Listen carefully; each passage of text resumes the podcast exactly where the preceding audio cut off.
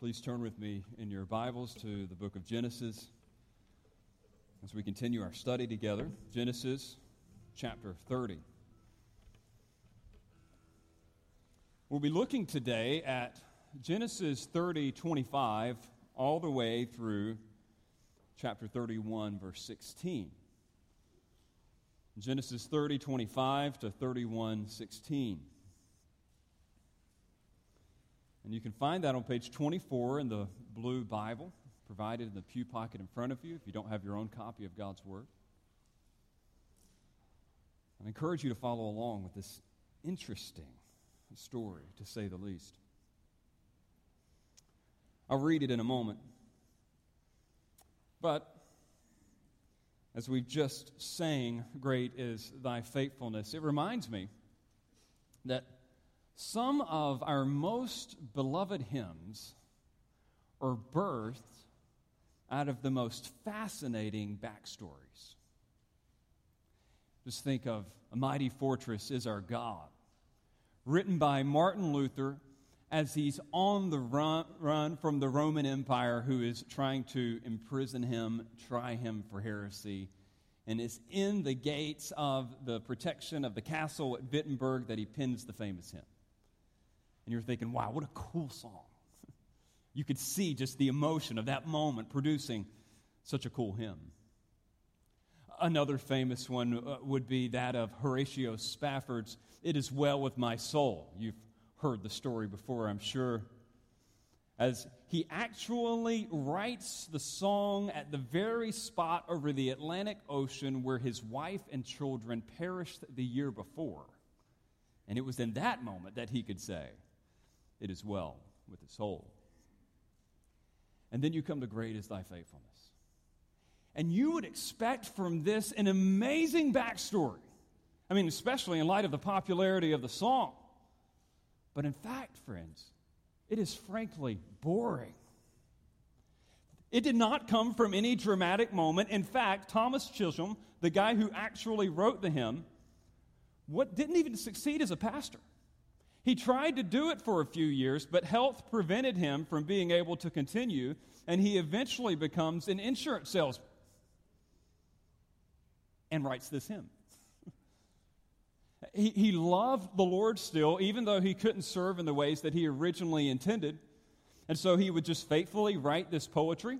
A friend of his at Moody Bible Institute got a hold of this particular text, thought that it was beautiful, and was determined to put it to music and it was a relatively unpopular song until Billy Graham got a hold of it and started singing it in his crusades, and now everybody loves it. So, what is it about this song that propelled it to popularity? Was it just Billy Graham? It's the lyrics themselves. It, it doesn't need a cool backstory. It's got a great message, uh, one that celebrates the faithfulness of God, His ability to provide. And I have to say, you sang it this morning with vigor and gusto.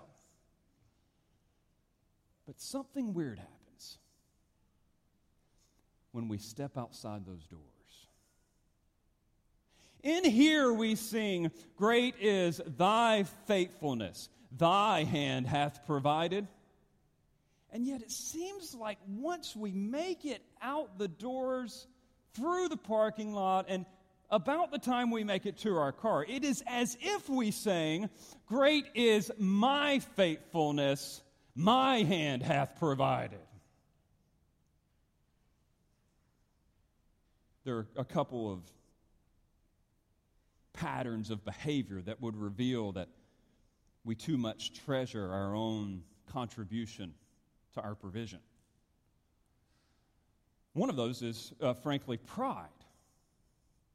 Uh, we will sing in here, Great is thy faithfulness, but out there it's all about our faithfulness eh, because we make plans and we set goals as if it was totally up to us. There is no active and ongoing recognition that God must be intervening for us to be successful. I mean, it's the whole point behind a five year plan. How many of you would actually present a five year plan to your employees or to a board and put on the end Deo Volente, if God wills? It is your job to make something happen. So we have five year plans and one year plans, and we have to do lists. And we are enamored and fascinated with what we must do in any given week. And so here, yes, we'll acknowledge, yes, God, you're in control. We need your help. But out there, we know that it's ultimately up to us. But it's not just pride. Another indicator of our own misunderstanding of the source of success is also seen in worry or anxiety, which is like the perpetual experience of most Americans this low to mid grade worry that like the right stuff won't come in at the right time. Let, let me make it this way. Uh, remember those old Jeff Foxworthy jokes? You might be a redneck if. let, let me give you a spiritualized version. You might be a warrior if you check your bank account more than you do your Bible. You ever get that way? Where it's just like you get nervous and it seems like there's, there's more month than there is money, and you're just waiting for God to, to intervene in some way, but you know that you just got to keep an eye on that bank account, make sure everything's okay. Or you might be a warrior if you receive more joy from your portfolio or profit report than you do praise or prayer. Think about what really makes you happy. I mean, when are you like really in a good mood with your family? Like, when is everything awesome? When the money's in? And it seems like everything's going well, like financially? Or is it when you've actually been able to spend the time in prayer and praise that you actually wanted to? I know many who develop that discipline of prayer and praise, but they're just as ornery with their children and angry with their spouses as if it had never taken place. Oh, but let, let a good tax refund come in, and now everything's amazing. Whose hand hath provided? It's, it's too easy for us to get the wires crossed and to misplace like our confidence in where our provision ultimately and finally comes from. And that's the point of this text. That it straightens us out. It will remind us whose hand is really provided. See, we're studying the life of Jacob. And so far, we've seen God is in control of this man's fortune. I mean, from beginning, like before he was ever born, like in the womb, God was determined that he was going to bless this man. We see it in election. And yet, as he starts living out his life, Jacob actually thinks that his future is up to him. And so he starts to practice deception. He's going to bring about the blessing of God in any way that he can control and manipulate. And so he tricks his brother, he tricks his father, and there's some bitter fruit that will come from this. And yet, God still provides. Even at Jacob's most despicable moment, when he's on the run, God will show up in his sovereign grace and say, Hey, I know you've been despicable, but listen, I'm going to be with you anyway, and I'm still going to bless you. I'm still going to provide for you. And so, what we've seen in the last few weeks is God's determination to bless Jacob despite himself. And for God to fulfill the promise, two things need to take place. First, he needs a family right? Because he promised them that he'd have a family, and God provides a family. In fact, last week made it so clear, like from the very beginning and the very end, that Yahweh is the one that opens the womb. He's the one that provides the pinnacle blessing of children. It said it at the beginning Yahweh opened Leah's womb. It said it at the end Yahweh opened Rachel's womb. It was crystal clear that the blessing of family would ultimately have to come from God. But then you get to this text. And it, this text becomes a matter of not just provision of family, but provision of functional needs. He needs resources if he's going to survive and get back to his homeland. I mean, we're talking like the tangibles of life. He needs to modernize this money in the bank account. And so, the question for us now, as we continue to read the Jacob narrative, is we know how God provides for the miracle of life. That's ultimately up to him. But what about the everyday? What about the normal day to day needs of life? Will God provide this as well? So listen out for this as we read the opening part of this story. See where the text places the emphasis. It may surprise you. Genesis chapter 30, beginning at verse 25.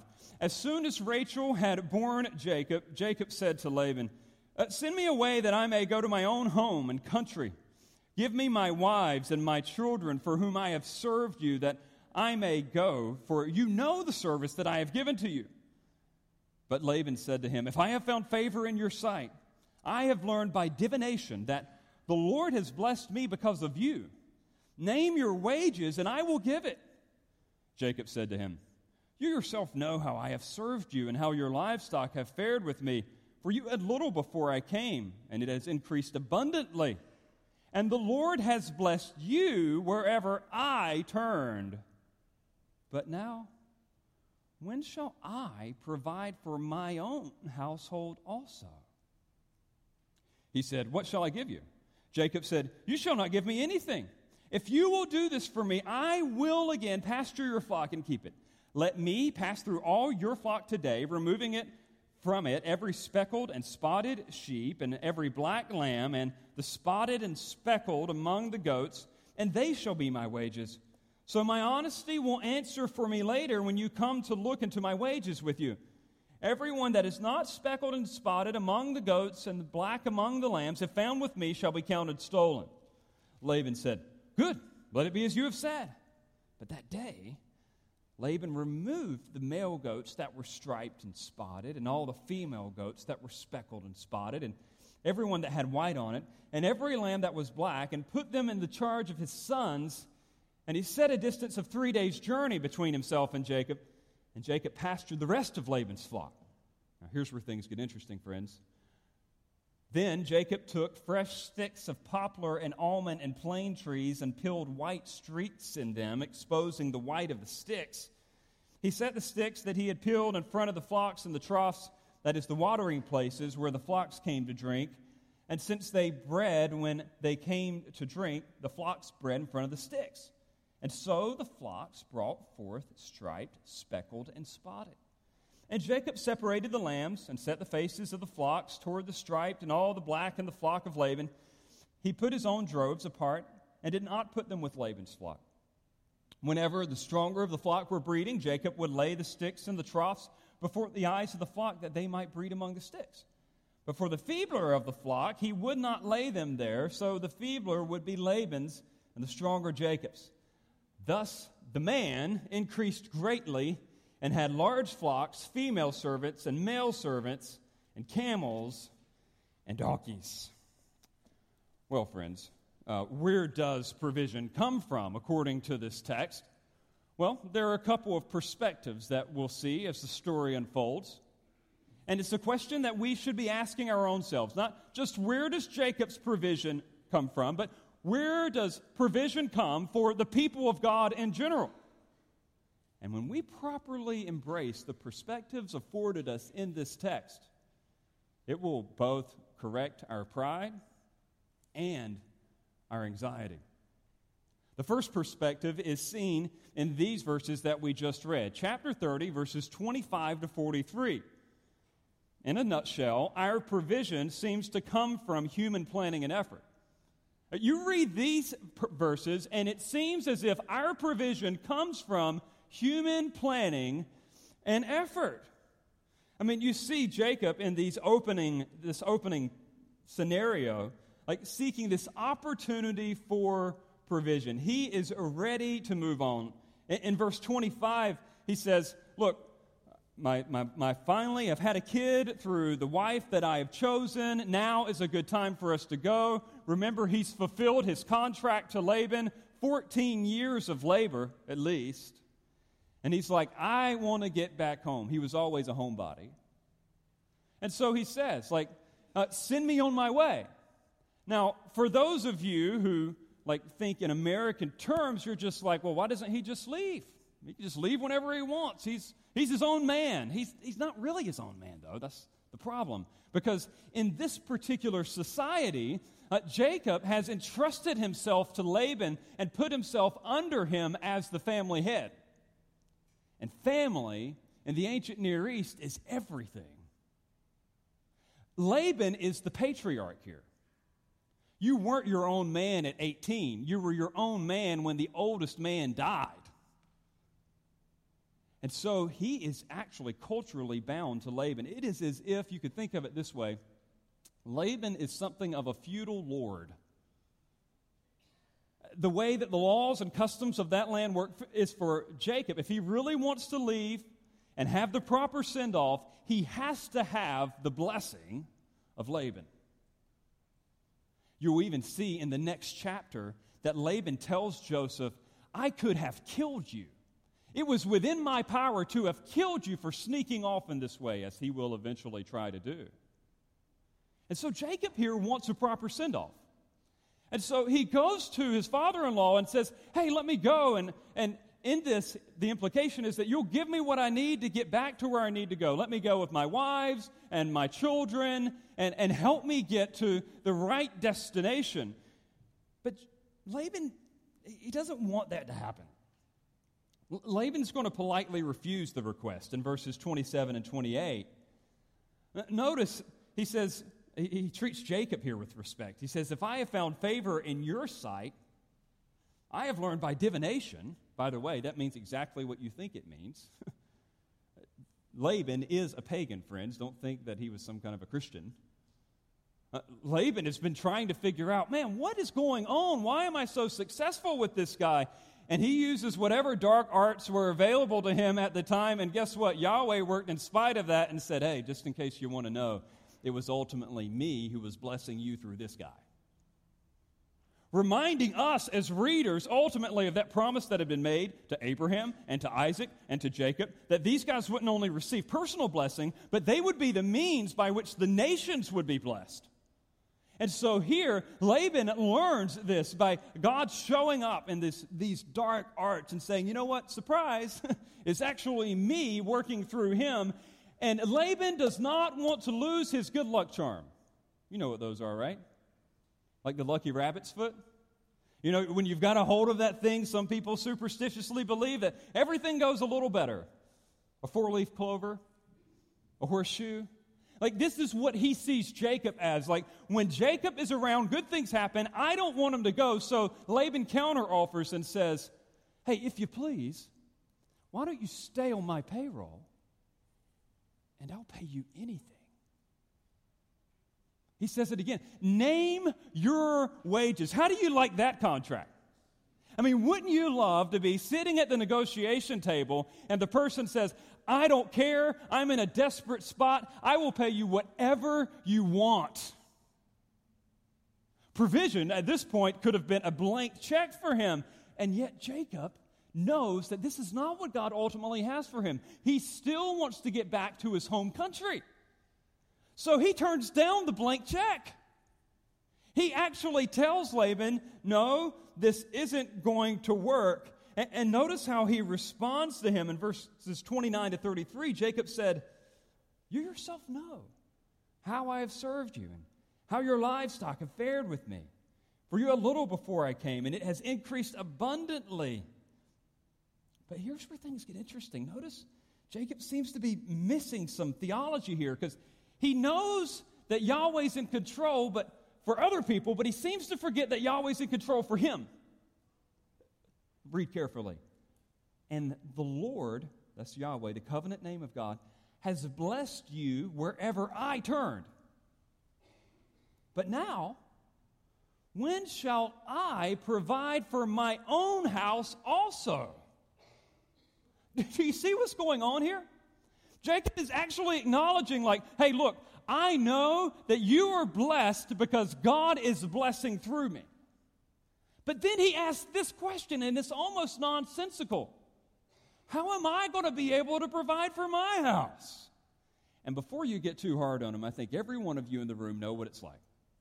You will tell somebody else, hey, just trust the Lord. You know He's going to provide until it's you that can't pay the bills.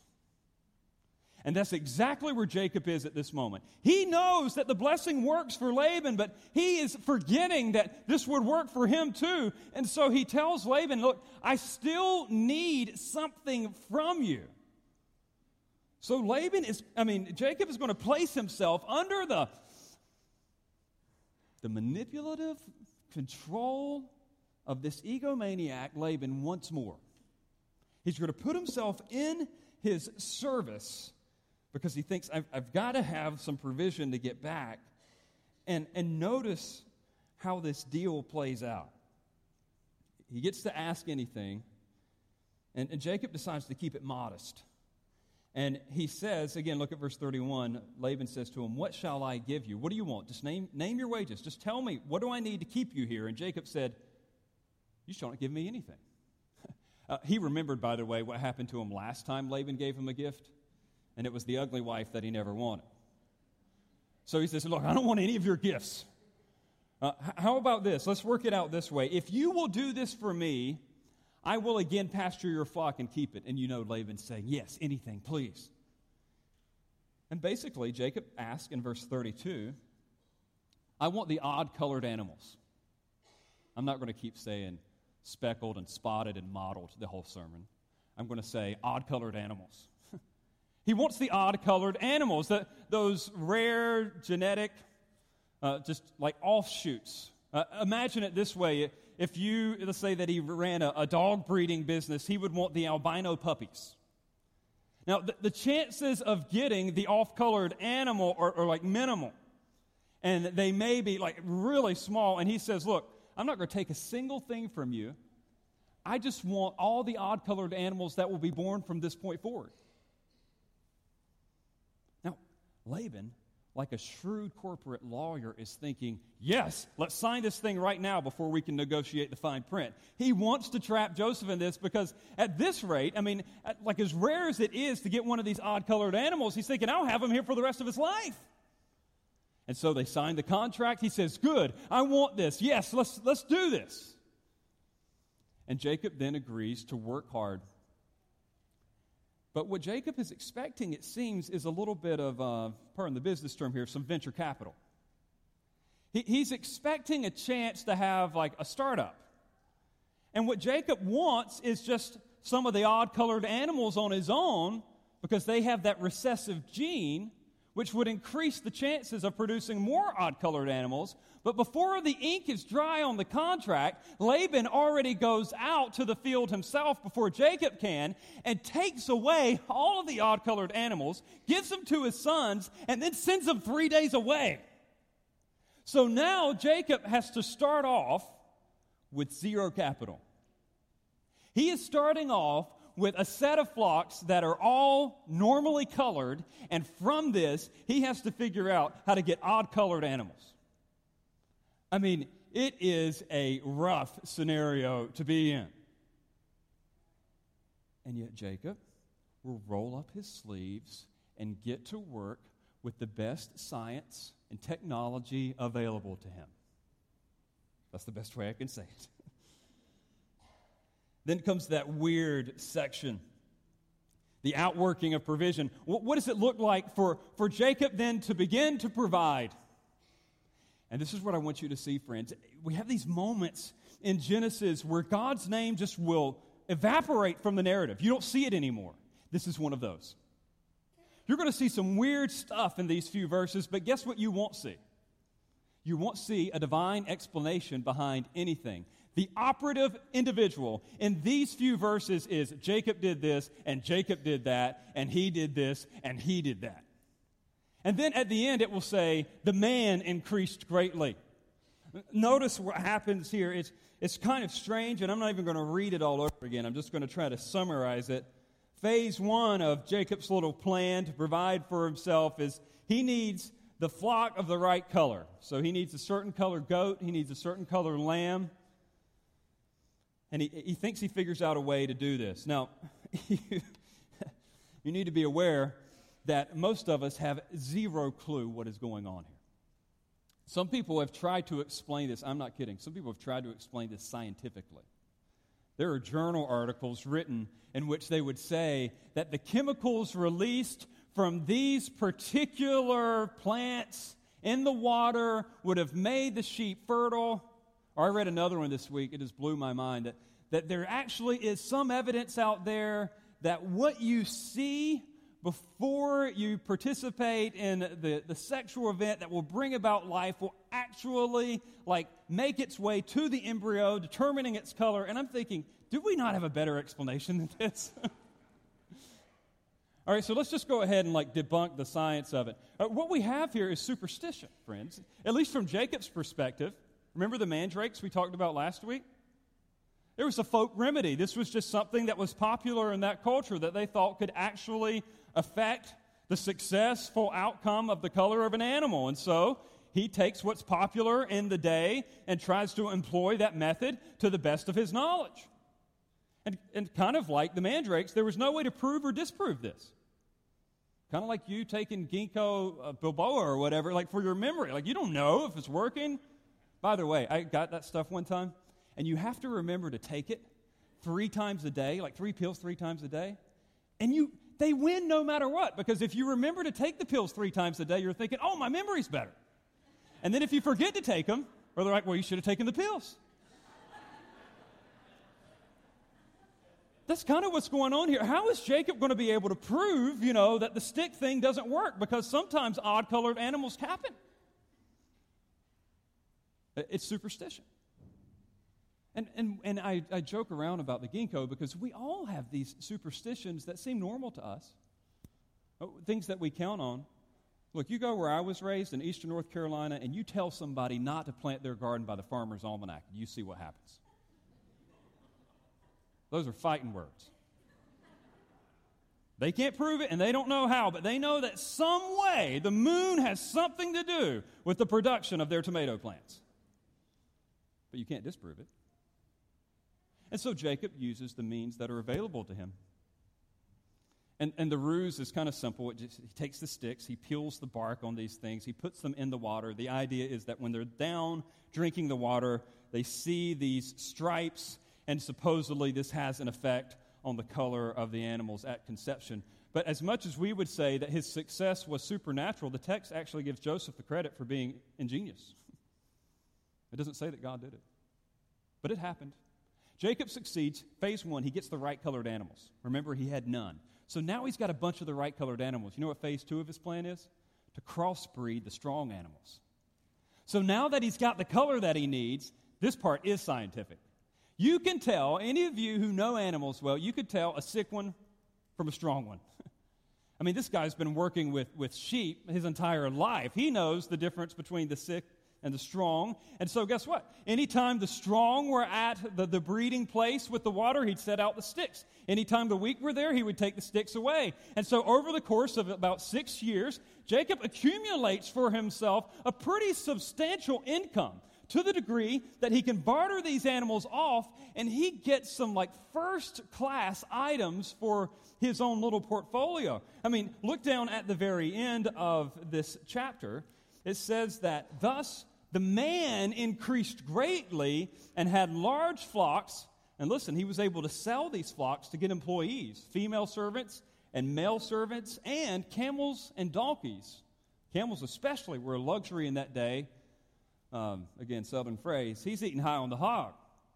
Like, he's getting the best out of this thing. Like, he has worked hard, and for all intents and purposes, when you try to review what's going on here, you're thinking, like, wow, what a great businessman. Here's a guy who pulled himself up by his own bootstraps and made something out of nothing. Like, this is the classic American story. I mean, you would watch this documentary. And if we stop the story right here, if we stop it right here, which most of my kind preachers do, you end up with a kind of a, a weird but seemingly natural application. I, am going to do something in the name of irony. And it'll last for about two minutes.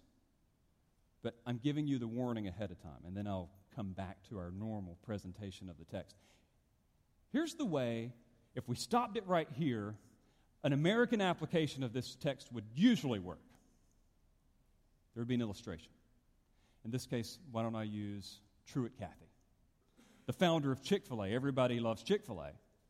And so we know how successful Truett's been. In fact, he wrote it in a book, How'd You Do It, Truett? And you, you follow his story, and he actually will explain to all the, the kids that come up through his program hey, if you want to be successful, you want to know what success is? He says, you need to remember this mantra. Are you ready for it? If it's to be, it's up to me.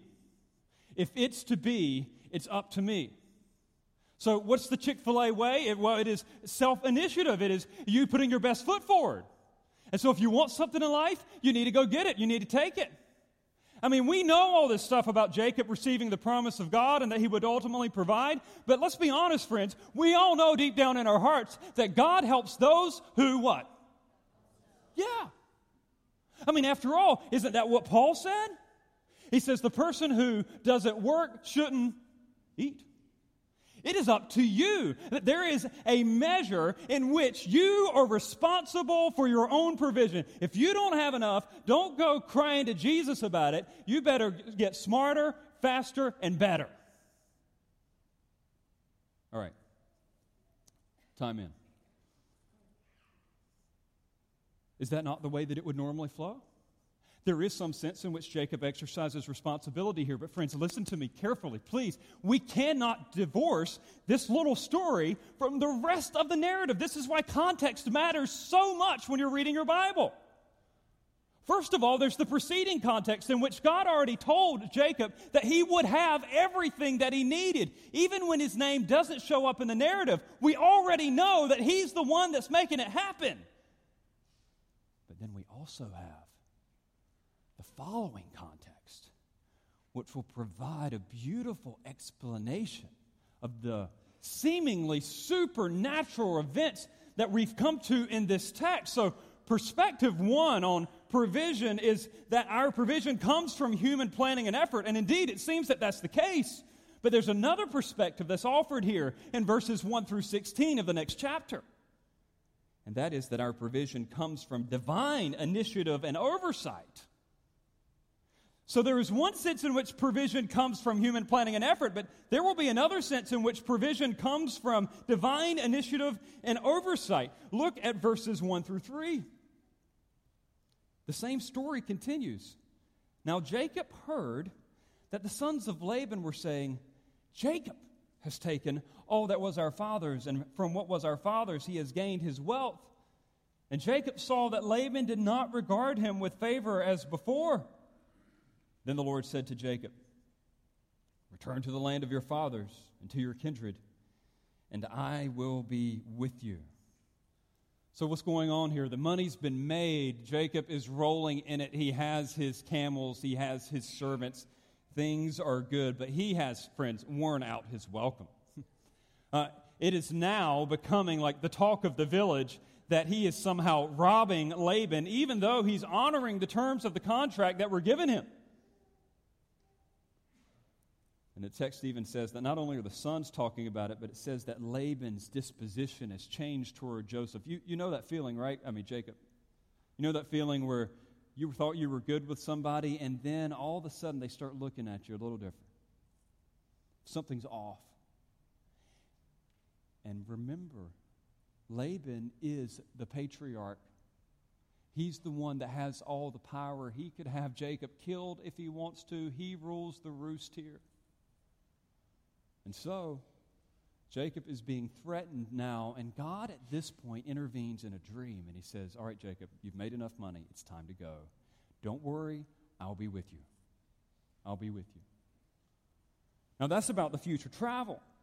But now you need to get what's happening because Jacob needs to convince his ornery wives that they need to leave the protection of their father and go with him to a land that they've never been before. I mean, think about it from a woman's perspective.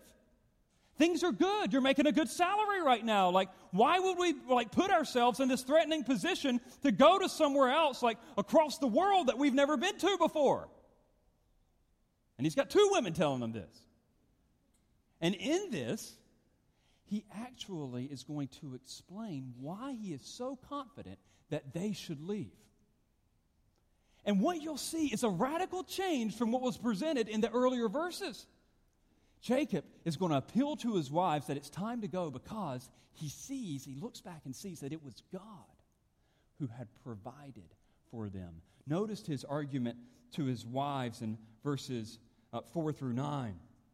So Jacob sent and called Rachel and Leah into the field where his flock was. Remember, that was far away, and said to them, I see that your father does not regard me with favor as he did before, but the God of my father has been with me. you know that I have served your father with all my strength, that your father has cheated me and changed my wages ten times. That's just hyperbole. He's saying, like, he's always changing the contract. But God did not permit him to harm me. Notice that. God did not permit him to harm me. If he said, The spotted shall be your wages, then all the flocks bore spotted. If he said, The striped shall be your wages, then all the flocks bore striped. Thus, notice the emphasis God has taken away the livestock of your father and given them to me. What is the textual explanation behind Jacob's apparent rise in success and prosperity? He knows that it was God who was doing that. He says, God took it away from your father. God is the one who gave it to me. Come on, ladies, trust me here. God is with me. God has given us this kind of success. And He will not only tell them that, but the question then comes where did Jacob get this understanding? Because in the previous text, you remember, he was the one that was so worried that God blesses other people, but he doesn't know if he can provide for himself. We have a somewhat fearful Jacob in the last chapter. Now, all of a sudden, here he has confidence, and you're wondering, well, what changed? Jacob will explain. Look at how his perspective changes in verse 10. In the breeding season of the flock, when he was up to his little schemes, he says, I lifted up my eyes and saw in a dream that the goats mated with the flock, that mated with the flock, were striped, spotted, and mottled. Now, pause there. I just have to say this is kind of a weird dream. I don't think I've ever dreamed of animals mating. And yet, Jacob does. And you know what he, it's like he's dreaming? It's like he's dreaming of a windfall. Friends, you just think, you know, animal husbandry is weird because not many of you do it. But this is cash in the bank. I mean, you, need to imagine yourself dreaming of winning the jackpot. I know you shouldn't have played it, but let's say that you put that quarter in on accident. And you won. And you dreamed about it, right? Uh, this is somebody who is like dreaming about like walking across the stage as the valedictorian. This is somebody who is dreaming about holding up the state championship trophy. I mean, this is the equivalent of what he's dreaming about. So he's having this pleasant dream about like his prosperity expanding here. And then you get to verse 11 and it says, Then, as he's thinking about this windfall of cash, the angel of God said to me in a dream, Jacob. And I said, Here I am. And he said, Lift up your eyes and see all the goats that mate with the flock are striped, spotted, and mottled. Why are they that way? Why is it that you're succeeding? For I have seen all that Laban is doing to you. Why are you successful, Jacob? Why is it that you've experienced this windfall? Because of my compassion. And then verse 13 I am the God of Bethel where you anointed a pillar and made a vow to me. Now arise, go out from this land, and return to the land of your kindred. Do you remember what happened at Bethel? You just go back a couple chapters. God shows up and says, I will be with you. I will provide for you. And then Jacob, when he's announcing, after he anoints that little pillar, he's announcing what he understood that to mean. And he says, I know that God will keep me safe and that God will provide for me. And what do we have here? God keeping him safe and God providing for him. It, it, wasn't his own ingenuity, it wasn't his effort, it wasn't his initiative. It was ultimately the sovereign provision of God Almighty as revealed in this dream. And he doesn't come to this conclusion alone.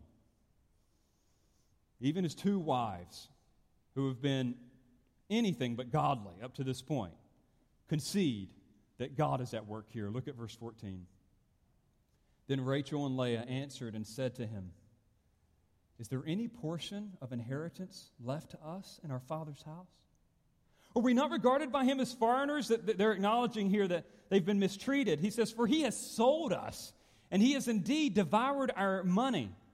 Now, time out. That may be a weird phrase for you. They're like, In what way has he devoured their money?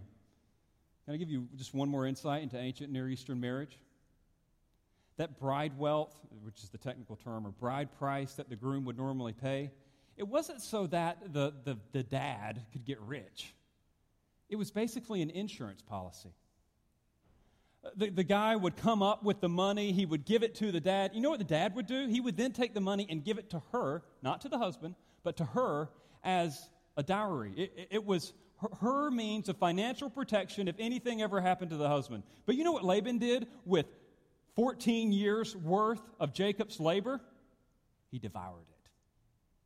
He spent their inheritance on himself they now have no financial security. If anything happens to Jacob, they have been sold by him, and then the money that he got for them, he had spent himself. This is a wicked man. They have been mistreated, and notice how they find refuge despite this mistreatment. Verse 16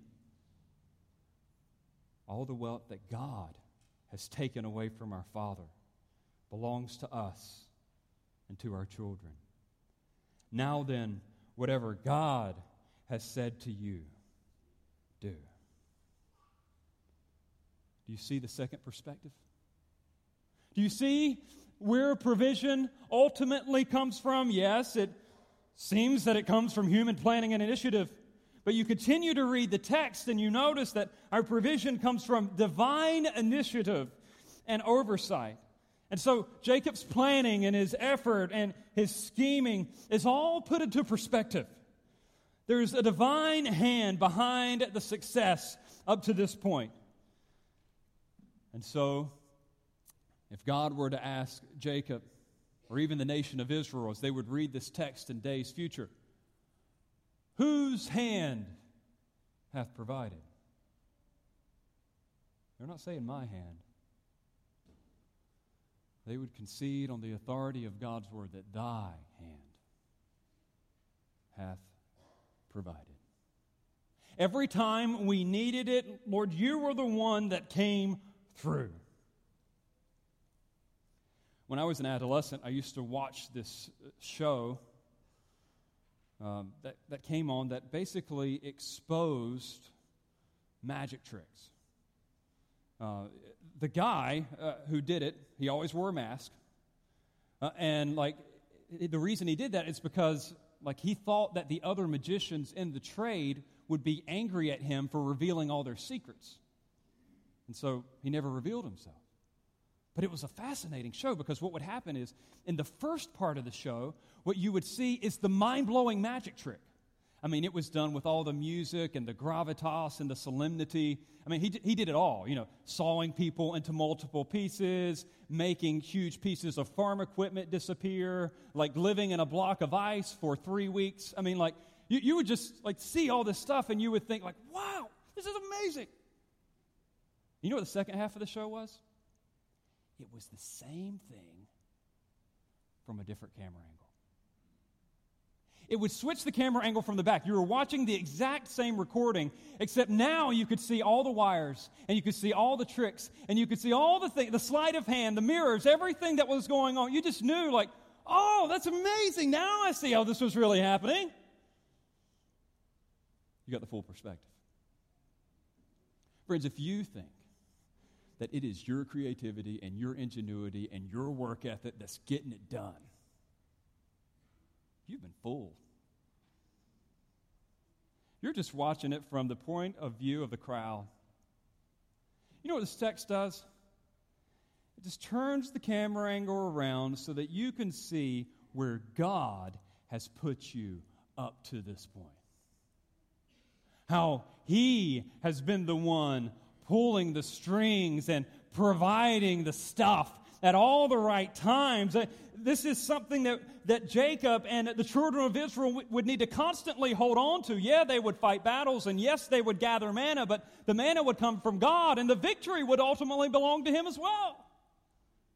This text doesn't excuse human means, it's just explaining them in the context of God's ultimate provision for His people. Moses narration again does point to the human point of view. There is some trying involved in our provision. Provision does, in some sense, come from human planning and effort. But Moses doesn't stop there. he will continue to write under inspiration of the Holy Spirit, providing us the second and truer perspective from the preceding context and from the context in chapter 31 that we not only try, but we must trust. Because provision ultimately comes from divine initiative and oversight. So, what does this do for us practically? When you grasp this perspective, I think first and foremost, this will cultivate within your heart humility. Humility. There, there, should be a sense in which you look at what you have, especially in the United States of America in the 21st century, when our economy is as strong as it has ever been. And you need to think, it wasn't Trump's hand that provided. It wasn't your hand that provided. It's been God that has provided. He has been abundantly kind to both the righteous and the unrighteous, the just and the unjust. And so the scriptures regularly will remind us as we look back on the past, like 1 Corinthians 4 7, Paul will say, What have you been given? He said, What is it that you have that you did not first receive? You think, oh, no, no, no, no. You don't understand, Justin. I worked hard. I did this. I took advantage of that opportunity. I took that risk. Who made that risk available to you? Where did you get those resources and know how in the first place? James, the brother of Jesus, would warn us about how to speak about our success in James chapter 4. And you don't have to turn there, just listen. He says to them, Come now, you who say, Tomorrow, today or tomorrow, we will go into such a town and spend a year there and trade and make a profit. Yet you do not know what tomorrow will bring. What is your life? For you are a mist that appears for a little time and then vanishes. Instead, you ought to say, Here's, friends, where this gets practical. Here's how you ought to speak about your success. If the Lord wills, we will live and do this or that. As it is, you boast in your arrogance, and all such boasting is evil. So whoever knows the right thing to do and fails to do it, to him it is sin. Friend, God has blessed many of you. You're here today, you're properly clothed. I don't see anyone starving to death. How do you explain that? from the sovereign hand of God. And it should come across, James says, in the way that we speak, where we acknowledge that it ultimately came from Him. And let people laugh at you. They're going to say, Well, God may have provided that for you, but I know I got this for myself. That's exactly, James knows that people are going to speak that way, but God's people speak giving Him the credit for everything good that has happened in their life. And so a text like this humbles us but it not only cultivates humility, but it also cultivates hope. Because even though I can look around the room and see that everyone's properly clothed and it doesn't look like anyone's starving, many of you know acute and desperate need. It could be emotional, it could be financial,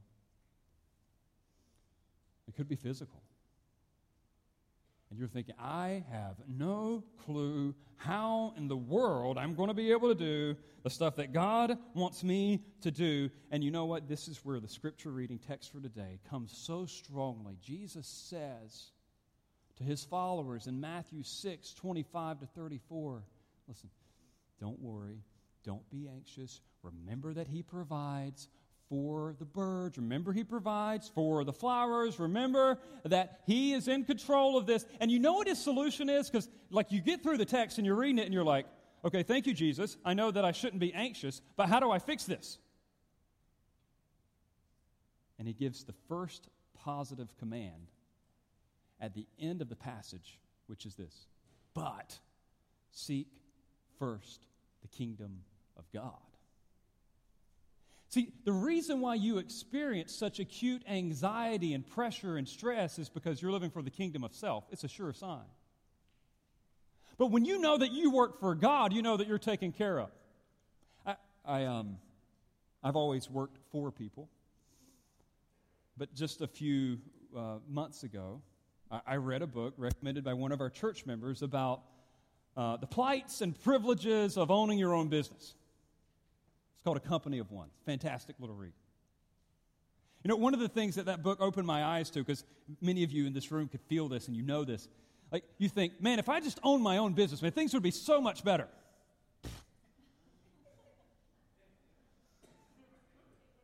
Now it's all up to you.